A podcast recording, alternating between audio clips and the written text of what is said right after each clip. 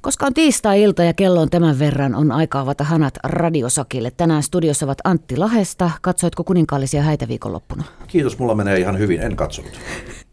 Pete Raumalta sama kysymys sulle. En katsonut. Siiri Orimattilasta, menikö maku lätkästä, kun Suomi putosi jo viime viikolla? En katsonut. Entä Säde, katsoitko kun Ruotsi voitti jääkiekko MM-kultaa? Katsoin viimeisen erään ja nautin, se oli hyvä jääkiekko. Yle. Radio Suomi. Radiosakki on siis koolla tiistaiseen tapaan neljä ihmistä ja allekirjoittanut. Puhumme asiasta ja tänään se asia on sota ja rauha tai oikeammin aiheena on nyt alkuun varusmiespalvelus. Puolustusministeri Jussi Niinistö esitti viime viikon lopulla, että säästösyistä naisten vapaaehtoisesta varusmiespalveluksesta voitaisiin luopua. Nyt alkuviikosta ministeri sanoi, että ei siis kannata naisten asepalveluksesta luopumista, vaan halusi herättää keskustelua puolustusministeriön säästövaatimuksista. Mitä Sakki on mieltä? Voiko ja saako ja pitääkö armeijamme menoista säästää? No Voi. mitä ne Karoliinat siellä oikeastaan tekee loppupeleissä? Ei vaan. Siis ilman muuta niin kuin, huono esitys, huono ehdotus. Itse lähtisin sillä kantilla, että siitä koko paletista, paletti voitaisiin uusia silleen, että Suomeen otettaisiin asevelvollisuuden tilalle palkka-armeija. Silloin saataisiin sinne semmoisia tyyppejä, jotka oikeasti haluaa sinne mennä ja joilla on motivaatiota tehdä sitä duunia. Eikä sinne vaan nuoria miehiä pakotetaan sinne väkisin löllimään. Tosin itsehän nyt kävin siellä kääntymässä vaan, mutta siis tälleen niin kuin jälkeenpäin ajateltuna, niin siitä saisi varmaan jengi enemmän irti.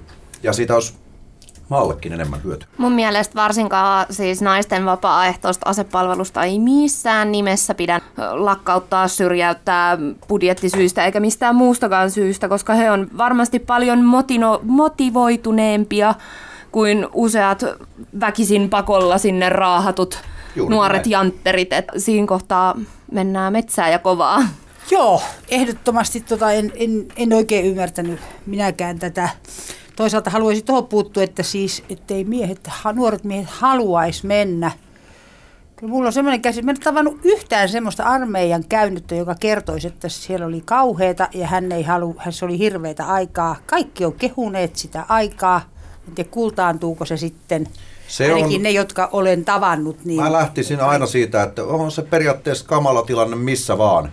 Niin kun se on ohi, niin sen jälkeen on aika kultaa muistot, että jos sä oot vaikka nätisti sanottuna kaatunut naamailla paskaan kotipihalla, silloinhan se ottaa päähän, mutta seuraavana päivänä kun sä oot naaman pessy ja kerrot sitä tilannetta, niin se jo naurattaa. Joo, mutta ehkä tiikerihäkissä vietetyt 6-7 kuukautta ei nyt ehkä Jos naurattaisi se perästä. tiikeri on siellä, niin tota, oon aina ajatellut, että jos olisi ollut silloin armeija, kun armeijan menon mahdollisuus, kun minä olin sen ikäinen, niin, niin tietysti vaikutti sekin, että asuin varuskunta-alueella, eli, eli se oli ihan joka päivästä nähdä se touhu, eikä siinä ei ollut mitään semmoista mystistä, mutta olisin mennyt sinne ja luulen, että jos olisin niin kuin jollakin konstilla selvinnyt kunnialla siitä alokasajasta, niin kyllä musta varmaan olisi tullut upseeri. Jotenkin ei yllätä kyllä yhtään. Miksi sä Säde olisit mennyt? Mun mielestä se on jotenkin, mä tykkään semmoisesta, järje, semmoisesta toiminnasta, että, että joku johtaa ja toiset pitää turpansa kiinni. Just näin. Miten Siiri? Vuosittain palvelukseen astuu noin 25 000 varusmiestä ja heistä keskimäärin 600 on naisia. Onko sä käynyt armeijaa? Sä oot sen ikäinen, että sä olisit voinut käydä. Siis olisin voinut käydä, en ole käynyt ja nyt olen liian vanha menemään sinne. Että tota, itellä ei niin kuin, koskaan edes käynyt mielessä, että se olisi ollut vaihtoehto. Jälkeenpäinkin ajateltuna, niin mä en ole kyllä ehkä se tyyppi, kuka, kuka sinne olisi lähtenyt, että tota, ei kiinnosta kyllä siellä mudassa ryömiä puolta vuotta. Antti ja Pete, saatte nyt vähän aikaa puhua armeijajuttuja. Onko se miesten koulu? No mä olin siellä kahdeksan päivää. Vaihoin Parolan Lapijärven erikoisjoukkoihin sen jälkeen, että tota, mä totesin vaan, että tämä ei ole mulle, koska mä halusin aina vähän niin kuin syyn siihen, minkä takia joku asia tehdään, sitä mulle ei annettu. Ja plus sitten kun lähtee vielä, että niin sanottu auktoriteettiongelma, eli koska auktoriteettia ei minun mielestä voida pakottaa kellekään, niin semmoinen itseäni nuorempi jantteri, alikesun natsat, kor, natsat korvissa tulee mulle huutamaan, niin se lähinnä nauratti. En pystynyt. Joillekin se sopii, mulle ei. Mä olin 11 kuukautta Kainuun prikaati, Pohjan prikaati, sitä sun tätä ja tota noin, niin mä tykkäsin. Tykkäsin ihan hemmetisti. Että, enkä mä sano, että se oli miesten koulu, siis se oli, kyllä siinä, olisi, siinä, vaiheessakin on naisiakin kaivattu, että monta kertaa oli aamupalalla, niin todellakin vedettiin sitä jarrua. Että jos siellä niitä naisia olisi ollut, niin voi olla, että se olisi paljon kivempaakin, mutta tota näin, niin kyllä mä tykkäsin. Nythän moni, jotka haluaisi, niin ei pääse.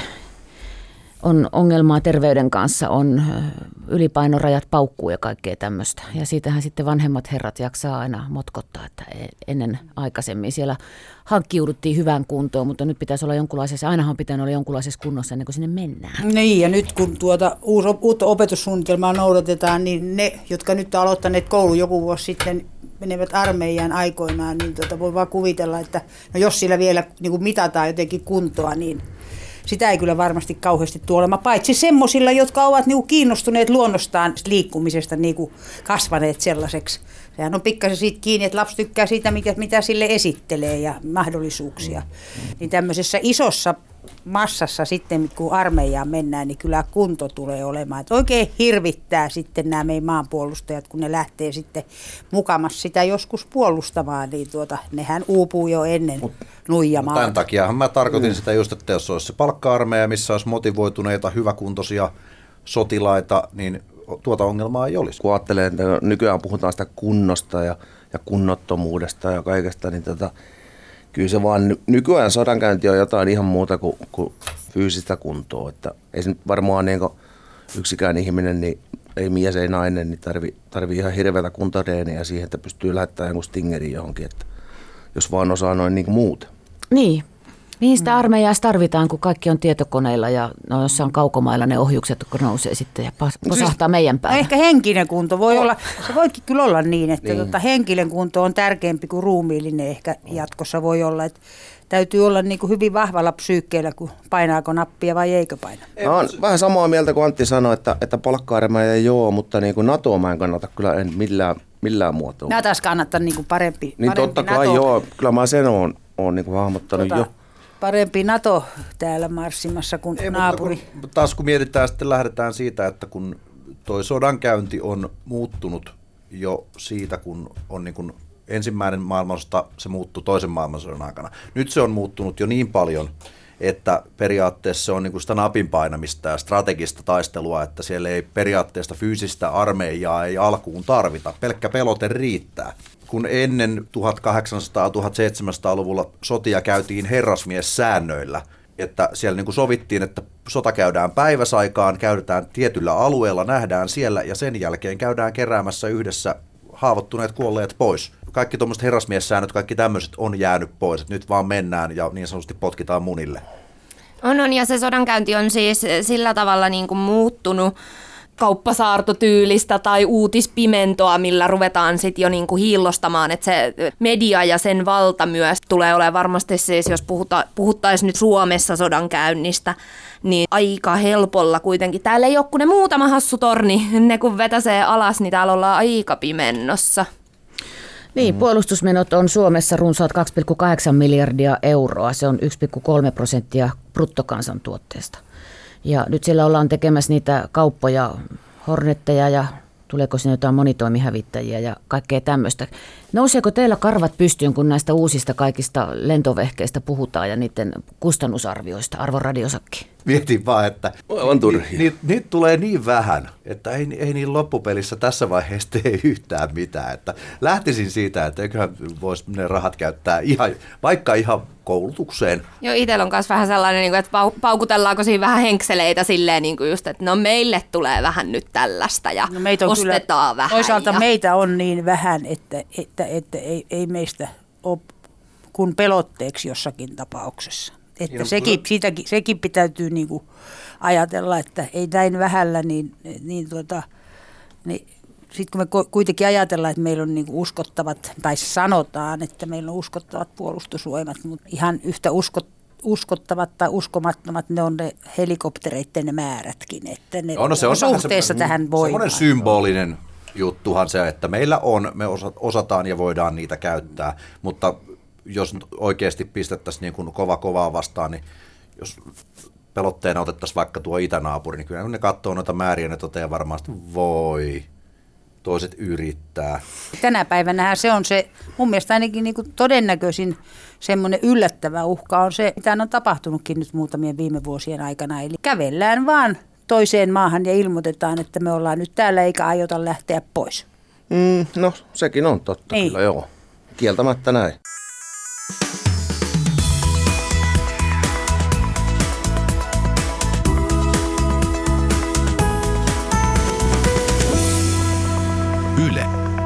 Radio Suomi. Radiosakki puhuu siis sodasta ja armeijasta. Koolla ovat Säde Lappeenrannasta, Siiri Orimattilasta, Antti Lahesta ja Pete Raumalta. Pelkäättekö sotaa? En. En muista mitään sotaa tai mulla ei ole sen ikäisiä isovanhempia tai vanhempia, ketkä olisi siitä sodasta puhunut.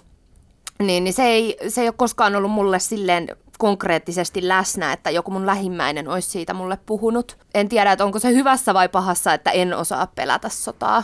Sanoo Siiri. Tajusin joskus tuota 70-80-luvulla sen, että miten lähellä sota, sodan loppuminen oli joskus silloin 50-luvulla, kun itse oli semmoinen alle 10-vuotias että ei ole mikään ihme, että muistaa, että kotona niin aina niin kuin jotenkin se sota liittyi kaikkiin juttuihin. Oli se sitten syömistä, juomista, vaatevarustusta, jonkin jutun tekemistä, harrastamista. Aina sitä verrattiin jotenkin siihen sotaan ja sitä näette, että kyllä ne jaksaa. Ja 60-luvulla se jatkui se sama juttu. Mutta sitten katsoin sitä, sitten kun oltiin jossakin 90-luvulla ja sitten kun rupesi miettimään, että tässä on nyt sama aika kuin 80-luvun alkuun, kun oli silloin oli sotaan 60-luvun alussa, sodan loppumiseen, että kyllä se oli siis tolkuttoman lähellä silloin, eikä sitä niin kuin tajunnut. Ja loppujen lopuksi omat vanhemmat oli aika rauhallisia. Ei ne mitenkään suhtautunut niin kuin hysteerisesti siihen. Ne kertoi niitä mielenkiintoisia kertomuksia, miten ne oli selvinneet siitä, mutta ei minkäänlaisella semmoisella, kau- ei ne ollut mitään kauhukertomuksia, mutta eihän nämä rintamalla olleet miehet silloin vielä mitään puhuneet. Mm, aivan, sano Säde. No en mä voi sanoa tämä pelkää sotaa, koska siis mä en tiedä sitä mitään. Mä en oikeasti osaa, niin kuin, se, on, se on hieno puhua täällä radiossa ja niin kuin, ajatella asioista, mutta niin kuin, tuossa mietin vaan, vaan niin kuin sitä, että kun joka päivä niin kuin näkee kuvia sodasta ja kaikesta niin kuin mediassa ja tuo, niin tota, se on jotenkin niin hassua, kun ei sitä oikeasti tajua, että mitä se sitten oikeasti on. Että mun, mä taas on kuunnellut niitä sotajuttuja niin kuin papan kautta ja, ja mummu oli Lotta ja näin päin pois. Ja kerta kaikkiaan, että onhan ne ollut ihan järkyttäviä juttuja, mutta niin kuin, se on vaikea suhtautua niin semmoiseen, mitä ei oikeasti tajua, että mitä se sitten niin kuin konkreettisesti on. En ole sotaa enää pelkää, mutta muistan, että silloin esimerkiksi kun miehitettiin Tsekkoslovakia, niin, niin aistin lapsena sen vanhempien jonkinlaisen pelon ja jännityksen siitä, että käykö meille samalla tavalla. Silloin muistan valvoneeni muutamia öitä, koska tota, ajattelin, että jos ne tuleekin tänne meille ja tein kysymyksiä kotona, että mitäs jos ne tulee, niin mitä sitten tapahtuu ja, ja tällaista. Et silloin oli semmoinen, niin kuin, ah, se ahdisti se miehitys silloin. Antti. Itse sota-aiheena ei sinänsä pelota, koska me ollaan varmaan tuon mediankin ja viihdeteollisuuden myötä aika turrutettu aiheeseen. Mutta se, että kun sitä rupeaa vähän syvällisemmin miettimään, että mitä se ihmisille aiheuttaa, niin se luo ehkä semmoisen pienoisen ahdistuksen siihen, että koska se ei ole mikään normaali olotila. Että ainoa, joka siitä hyötyy, niin on sotateollisuus. Niin se ehkä vähän, ei välttämättä pelota, mutta kyllä se vähän niin kuin ahistaa, että mummo vainaan veli mulle aikoinaan sanoi, että on hienoa, että jätit sen armeijan kesken, koska siellä opetetaan ihmisiä tappamaan ja kenenkään ei sitä taitoa tarvitse oppia. Pete tuossa jo viittasi siihen tosiaan, kun niin kauan kun tämä tiedon välitys on ollut olemassa, niin sodasta on kerrottu ja tällä hetkellä se on Syyriaa, Israelia ja Palestiinaa ja se on aika hirveää, että ihminen tot, turtuu näihin sotauutisiin, mutta ehkä siinä on syynä se, että me emme tiedä, mitä se tarkoittaa. Niin ja sitten ne on loppupelissä niin kaukana, ne on niin kaukaisia asioita meille ja nimenomaan se, että meidät on turrutettu siihen. Se ei ole, ei, mun mielestä se on sinänsä väärin, että ei meidän pitäisi turtua noin kauheille asioille. Meidän pitäisi järkyttyä siitä joka kerta. Mutta kun sitä tungetaan vaan joka tuutista, niin se on tullut vaan meille semmoisessa niin kuin toisesta korvasta sisään, toisesta tulos. Sekin, että vaikka siitä uutisoidaan, ei nyt välttämättä joka päivä, mutta sitten just se, että kun se tarina ei enää kosketa, niin sitten siihen tulee semmoinen ei nyt voi sanoa hälläväliä asenne, mutta semmoinen, niin kuin, että okei, mä tiedän tästä asiasta, mutta mä en halua lukea tätä joka päivä, että mä pahota mun mieltä, joten mä olen tietoinen, en sulje silmiäni siltä, mutta en halua jokapäiväisesti pahoittaa, pahoittaa omaa mieltä ja sillä sitten scrollaa alaspäin vaan. Siis näin se on. Niin kuin se on järkyttävää niin kuin oikeasti, että mitä me ollaan ihmisinä, kun me turrutaan niin tuommoisiin juttuihin. Että muista pikkuveli oli tuo Bosniassa rauhanturvaajana ja muistan aina sen, kun, kun äiti, joka on niin suuren suuri pasifisti, ollut aina, niin tota, se vaan niin kuin jäi mieleen, kun se sanoi, että kun mä, niin, kun mä katson niitä kuvia ja kaikkea, mä haluaisin niin vaan mennä peittelemään niitä mummuja, jotka on siellä taivasalla ja näin päin pois. Että onhan se nyt oikeasti niin kuin sota ja sotiminen, niin kyllä se on niin, niin suuri inhimillinen tragedia ja, ja niin kuin, sen takia mä en, mä en oikeasti niin kuin usko edes, edes niin kuin mihinkään evoluutioon, koska ei me ihmiset, kyllä me niin tyhmiä ollaan loppujen lopuksi, että ei kerta kaikkea, että edelleenkin jatketaan niin puurilaisia kaikkien hattujen ja myssyjen jälkeen tappamista ja sotimista, että ei mitään määrää. Plus miten rajat liikkuu ja ihmisparat tuolla hukkuu meriin, kun ne lähtee sodanjaloista karkuun. Tämä auto ja koko paketti on niin valtava. Radiosakki, muistatteko Pähkinäsaaren rauhan? Mikä vuosi? 1900... 1400 tai 1300. 1400. 1300. 1343. 31 vai 13? 1323. 13, aivan, joo, kyllä. Herranen aika. Jotain semmoista se oli. Kannattaako koulussa opetella maailman sotien historiaa vai pitäisikö opiskella rauhahistoriaa? Historiaa kannattaa aina lukea mahdollisimman paljon, koska me opimme omasta käyttäytymisestämme paljon, kun katsomme, miten paljon menneisyydessä on tyritty. Ainakin joku saattaa oppia, e- ehkä ei kaikki. No ei kaikki, mutta kyllä mä sanon, että nimimerkillä historialehden tilaaja, niin tota, se, on, se on mielenkiintoista just niin kuin sotahistoriaa noissa julkaisuissa ja kaikissa tollaisissa käsitellään ihan älyttömästi, koska maailma on ollut maailman sivu täynnä sotia. Ja toinen maailmansota on semmoinen niin kuin loputon suomista löytyy aina ammennettavaa. Surullista on vaan katsoa, että me ei olla opittu näköjään mitään historia muuten jo aiheena erittäin mielenkiintoista, mutta sitten taas niin kuin sodan historia jo ei samalla mittakaavalla jatketa kuin jossain toisessa maailmansodassa. Pete sanoi kanssa, että en usko evoluutioon, koska mm. mutta siis niin kuin itsellä on myös semmoinen, niin kuin, että kyllä lapsillekin sanotaan päiväkodissa, että ei saa tapella, niin miksi aikuisten miesten pitää siellä uhkailla toisia napeilla ja karkottaa merien yli ja tehdä kaiken maailman typeryyksiä. Mä en ymmärrä sitä logiikkaa. Että... Syytetään. Natsi-Saksan aikaan esimerkiksi syytettiin sitten juutalaisia kaikesta tästä. Nyt me mennään taas samaan hommaan, että aina kun rupeaa olemaan vähän huonosti asiat, ruvetaan syyttämään aina jotain ihmistä. Nyt on pakolaisia ja tällaista maahanmuuttajia.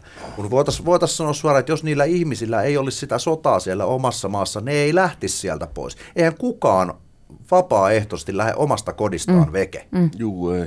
Niin tota, kun se pitäisi aina miettiä se, että ajattelepa itseäsi, jos sä olisit itse sillä ajalla. Mutta kun tämmöistä asiaa on vähän semmoiselle niin kuin yksinkertaisemmaiselle idiotistille vähän hankala selittää. Kuuroille korville. Ja sitä lähtee etsimään parempaa elämää, ei sieltä nyt kaikki sota ole paossa. Ruomalaisetkin lähti etsimään parempaa elämää Ruotsiin, ei niitä kukaan pakottanut. Niitä lähti sinne monta sataa tuhatta 70-luvulla, 60-luvulla, milloin se nyt olikaan. Että tota, ei sitä aina sotaa paeta. Aina vastustetaan jotain.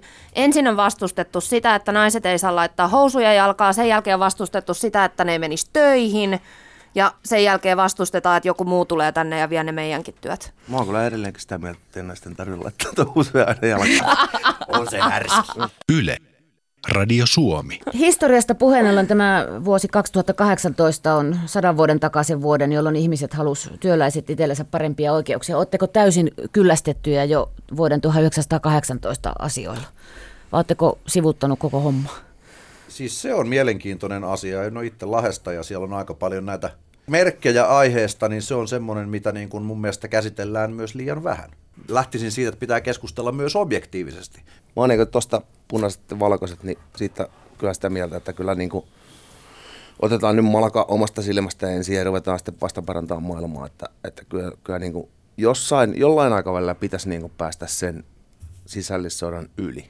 No, minä olen sitä mieltä, että sitä saa mitä pyytää, että tuota, pitää muistaa kuka sen aloitti ja mistä syystä. Että siellä oli, siellä oli vasem, vasemmistolaiset oli sitä mieltä, että Suomi ei pärjää itsekseen, vaan se ei, eikä sen pidä itsenäistyä muuta kuin sillä tavalla, että se on osittain Venäjän vallan alla. Vähän samaan tyyppiin kuin oli tämä ruhti, suurruhtinaskunta. Ja sitten oli nämä, jotka oli sitä mieltä, että kyllä Suomi pärjää ihan itsenäisenä. Luojan kiitos, niitäkin oli. Ja sitten jos puhutaan niistä, että mitä sitten siinä lopuksi tapahtui, niin, tota, niin siinä nyt kävi kaikki ylilyöntejä puolin sun toisin koko, koko sen homman aikana, että se on, se on selvä. Aloittaja on myöskin selvä ja syyt aloitukseen on No, mutta ei tuossa saatana rauhaa sitten ikinä. Sehän on vanha vitsi, että missikokeilas toivoo maailman rauhaa. Sille on helppo nauraa, mutta eihän se pitäisi olla vitsi. Eikö meidän kaikkien pitäisi toivoa maailman rauhaa? Meneekö liian foliohattu viriviri tööttööt puheeksi nyt? Radiosakiemännällä. Mun mielestä pitäisi oikeasti toivoa. Mistä se rauhantyöt sitten tehtäisiin? Tässä, onko tämä rauhantyöt, me Aloitetaan jokainen omasta itsestään. Itsestä ja se on, mun mielestä se on ihan kotoa, se pitää aloittaa. Joo, ja sieltä päiväkodin hiekkalaatikolta. Ketään ei lyödä, ketään ei kiusata. Näin on. No juu, kyllä se varmaan paremmin tulee kuin siitä, että se jotenkin politisoidaan sekin. Siis politiikkahan pilaa ylipäätään kaikki hyvät hankkeet. Ja, no niin kuin, mä, en, mä en oikeasti mä en ymmärrä, että minkä, minkä ihmeen takia tässä maailmassa ei voi olla niin kuin sellaista rauhantilaa. Että kuitenkin kaikki mahdutaan tänne ja kaikilla on niin kuin mahdollisuus elää ja olla, että en ymmärrä. Viimeinen kysymys, onko meillä toivoa? Aina on toivoa. Valitettavasti, jos niinku tähän aiheeseen liittyen, juu ei. Ei. Kiitti vaan. Ei. Okei, okay, kiitos. Tuhannet kiitokset ja moi moi. On rauhaa, toivoa on jäljellä vielä. Toivoa on. Yle. Radio Suomi.